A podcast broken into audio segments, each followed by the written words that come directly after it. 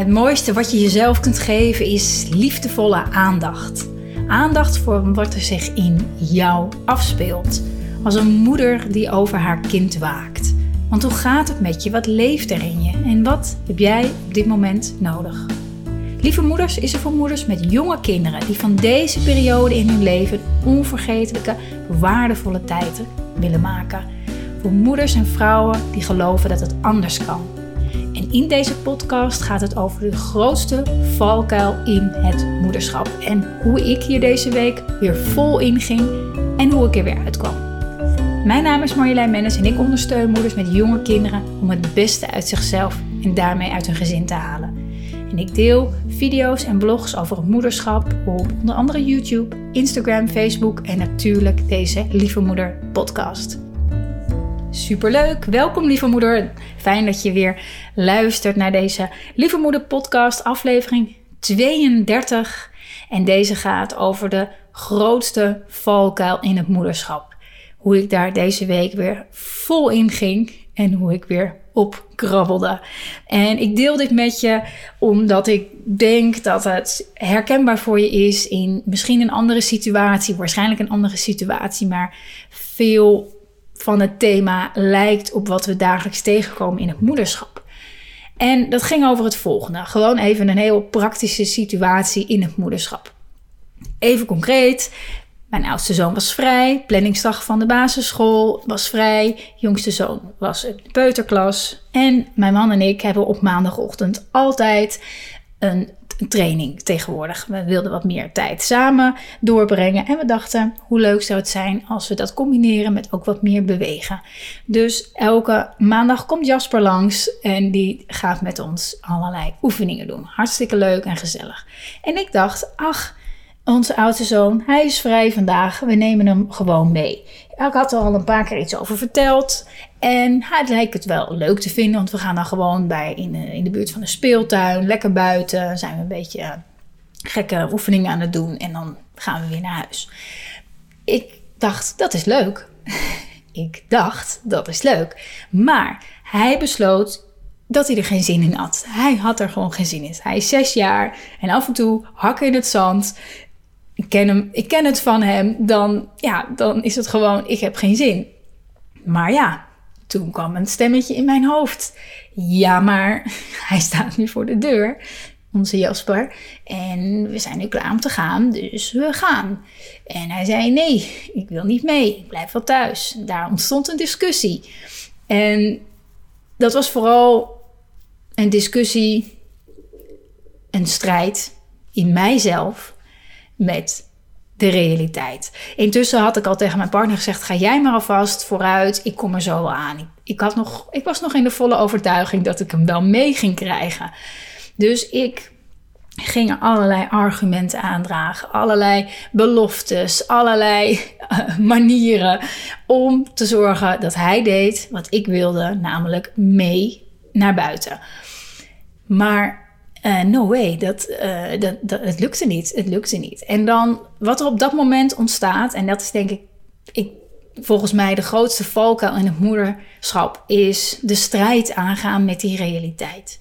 De strijd aangaan met de realiteit. Want wat ik gewoon probeer op dat moment is controle te krijgen over de situatie. Nou ja, niet over de situatie. Ik wil controle krijgen over hem. Ik wil dat hij doet wat ik wil.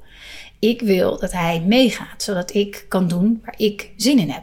Dat zijn gewoon de feiten. Alleen het feit is, hij had daar geen zin in. Hij had een ander idee, of er was in ieder geval een reden waarom hij niet mee wilde werken met mij. Of als je het vanuit zijn perspectief kan bekijkt, er was een reden dat zijn moeder niet wilde meewerken met hem. Weet je, dat is net zo goed de waarheid.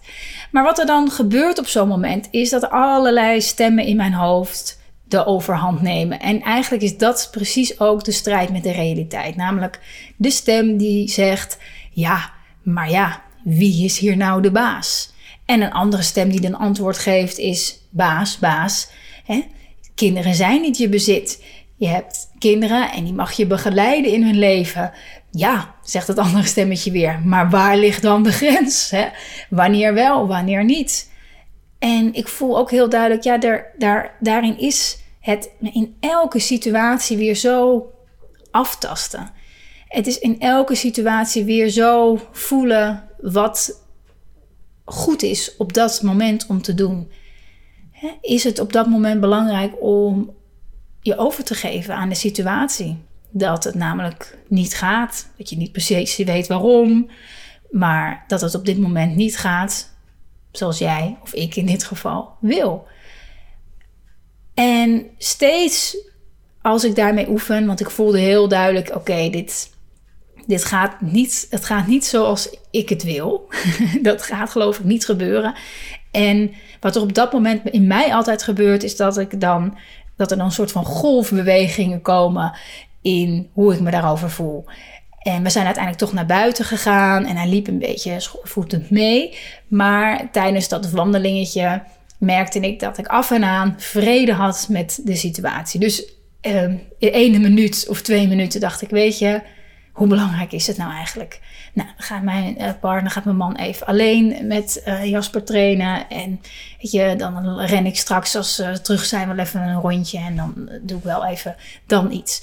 Nou, had ik weer een beetje, dacht ik, oké, we zien wel waar het schip strandt, zo met z'n tweetjes. Hè? We lopen, ik probeer hem een beetje mee te krijgen. Als het niet lukt, lukt het niet. Nou, twee minuten later denk ik, oh ja, we hebben wel een godsvermogen betaald voordat Jasper hier bij ons is.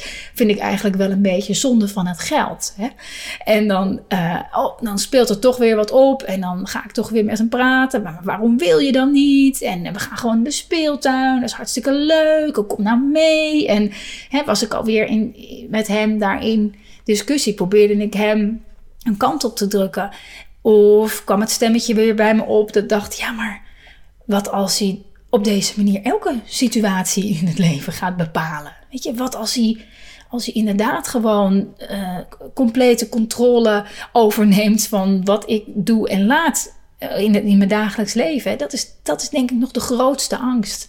Van straks bepaalt hij precies wat ik wel en niet doe.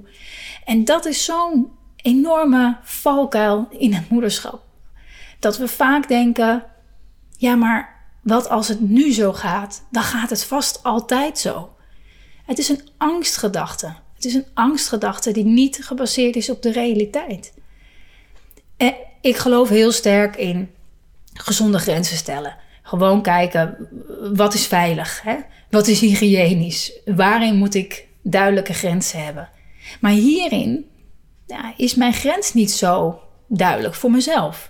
Want ik kan me heel goed verplaatsen in het feit dat je ergens mee naartoe gaat of moet, terwijl je eigenlijk helemaal geen zin hebt. Of terwijl er iets anders speelt, wat misschien. Kijk, ik kan, kan ook niet goed mijn vinger op weg waarom hij dat niet wil. Hij vond het volgens mij een beetje spannend. Of hij dacht, het gaat er dan gebeuren. Of volgens mij dacht hij eerst nog dat hij mee moest doen of zo. Weet je, er was iets wat voor hem niet veilig blijkbaar voelde. Of gewoon niet fijn voelde.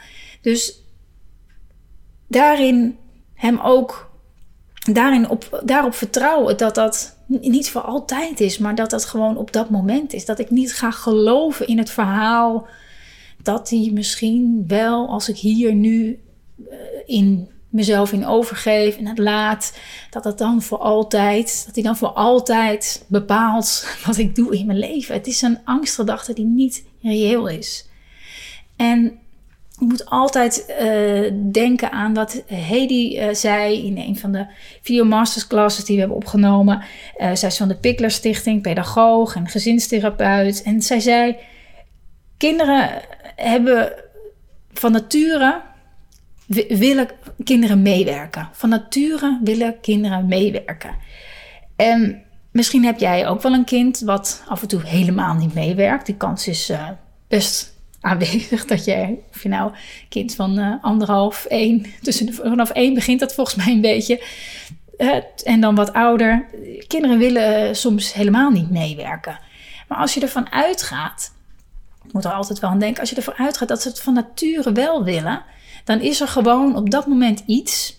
Ik kon mijn vinger er op dat moment niet op leggen, nog steeds niet trouwens, maar dat doet er niet per se toe. Maar er is iets wat er op dat moment ehm, bij hem om aandacht vraagt, waardoor hij niet meewerkt. En, en, en, en, en, zo is het. Zo is het op dat moment. Maar ik hoef niet bang te zijn dat dit nou iets is wat nog altijd maar zal doorgaan. En daar, mezelf daarin geruststellen dat het een angstgedachte is, dat het een verhaal is wat in mijn hoofd zit, wat niet waar is, wat gewoon pertinent niet waar is, maakt dat ik me uiteindelijk kan overgeven aan de situatie. Dat ik denk, oké, dus hoe we het, dat vinden mensen altijd leuk om te horen, hoe heb je het nou praktisch opgelost? We zijn uiteindelijk in de buurt van de plek waar wij allerlei oefeningen gingen doen, zo allemaal, klimrekken. Is hij een beetje blijven hangen, maar hij wilde niet dicht bij ons, hij wilde een beetje op afstand, hij wilde uh, een beetje ver van ons af. Uh, dus een beetje zo ertussenin erbij. Ik zeg prima, maar ik wil je wel blijven zien. Want dat is allemaal water en een sloot en fietsers. En ik wil je wel blijven zien. En dan is het goed. En toen hebben mijn partner en ik zo af en toe een beetje afgewisseld. Zijn even naar hem toe gelopen, met hem gekletst. En hij zei, nee, ik wil niet. Nee, ik hoef niet. Ik wil weer naar huis. Dus ik heb de training een beetje ingekort. En we zijn wat eerder teruggegaan.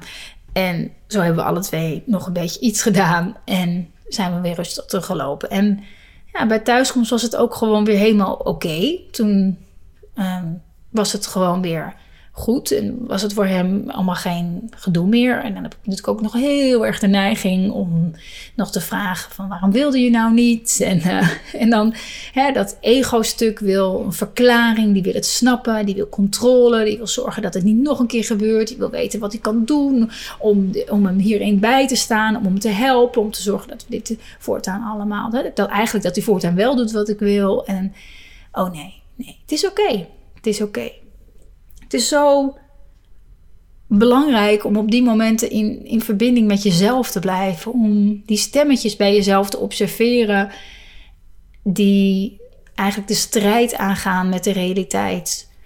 Om die stemmetjes die controle proberen te houden over situaties waar dat allemaal schijncontrole is. En ook de stemmetjes die je misschien wel hebt, die zeggen: Ah joh, wat maakt het uit? Of ah, het is oké. Weet je, de strijd tussen die twee stemmen, om daar ook als het ware observant van te worden. En eens terug te kijken, nu de situatie voorbij is, kan ik die, die, die, strijd in mezelf zo goed uh, voelen. En mezelf geruststellen dat het oké is, dat ik me er bewust van ben dat er geen waarheid is. En dat ik doe wat, wat goed voelt. En als ik echt kies om vertrouwen te hebben, om liefdevolle gedachten te laten overheersen, dan is er niks aan de hand. Dan is er niks aan de hand. Dan hoef ik niks te doen, zodat het weer oké is. Dan is het al oké. En volgens mij is dus de grootste valkuil in het moederschap is proberen controle te krijgen over situaties. En onder controle zit altijd angst. Angst voor wat er mogelijk gaat gebeuren. En in heel veel gevallen, bijna alle gevallen, gebeurt dat niet.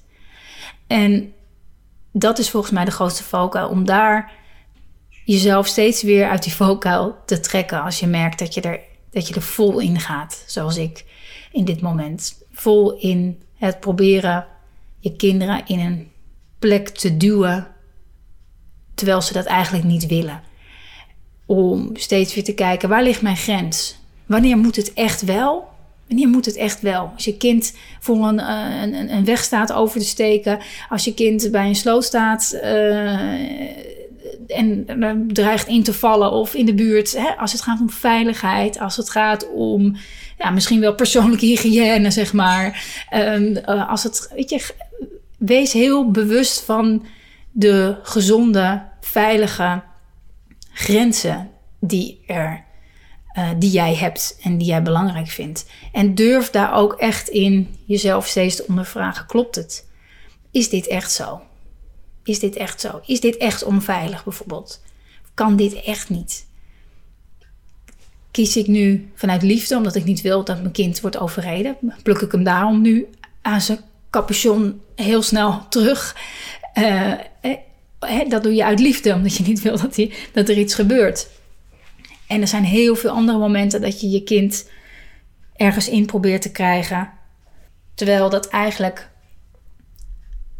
uit angst is. En dan elke keer weer voor liefde kiezen en voor vertrouwen kiezen. Dat helpt je echt ontzettend om de rust te bewaren in jezelf. Ga maar eens na. Ga maar eens na. Vandaag, morgen, de komende dagen. In hoeverre jij probeert controle te houden over je kind, bijvoorbeeld, in allerlei situaties. En hoe je er op die momenten, hoe je kan observeren: hé, hey, welke angst zit er nou eigenlijk onder? En hoe kan ik die angst omzetten in liefde en vertrouwen? Welke gedachte helpt mij daarbij? Bijvoorbeeld de gedachte: ik weet niet hoe, maar ik weet dat het oké is. Of ik weet dat het goed is. Of ik weet dat het goed komt. Weet je, ik weet. De angstgedachte is: oh, mijn zoon gaat dit in allerlei andere situaties doen. En dan heb ik meteen tien voorbeelden van wanneer hij dit ook allemaal deed. Of ik kies op dat moment voor liefde en vertrouwen. En ik kan tegen mezelf zeggen: en, en het is oké. Dit is wie hij is. Dit is zijn pad. En ik ben er voor hem binnen de gezonde, veilige grenzen die er zijn. Dat is kiezen uit liefde en vertrouwen. Ga maar eens bij jezelf observeren de komende dagen. Ik ben heel benieuwd hoe dat voor jou is en hoe dat in jouw leven speelt samen met je, met je kinderen. En ook hoe het je veel meer rust gaat opleveren. Op de momenten waarop je zo, soms zo krampachtig die controle probeert te houden, zoals ik net ook van mezelf omschreef. Dankjewel, dankjewel voor het luisteren naar podcast aflevering 32. En ik hoop dat je hiermee net weer wat meer rust, net wat meer ontspanning, voldoening vindt in je dagelijks leven met je kinderen. Ik zou het enorm waarderen als je me laat weten hoe deze aflevering voor je was. En je kunt dit doen via de iPhone, via je podcast app. Je kan daar een recensie achterlaten, vind ik ontzettend fijn. Of via je Android, je kan ook naar Google en daar een recensie achterlaten. Heel erg fijn, dat waardeer ik enorm. Heb het goed met jezelf en tot de volgende keer.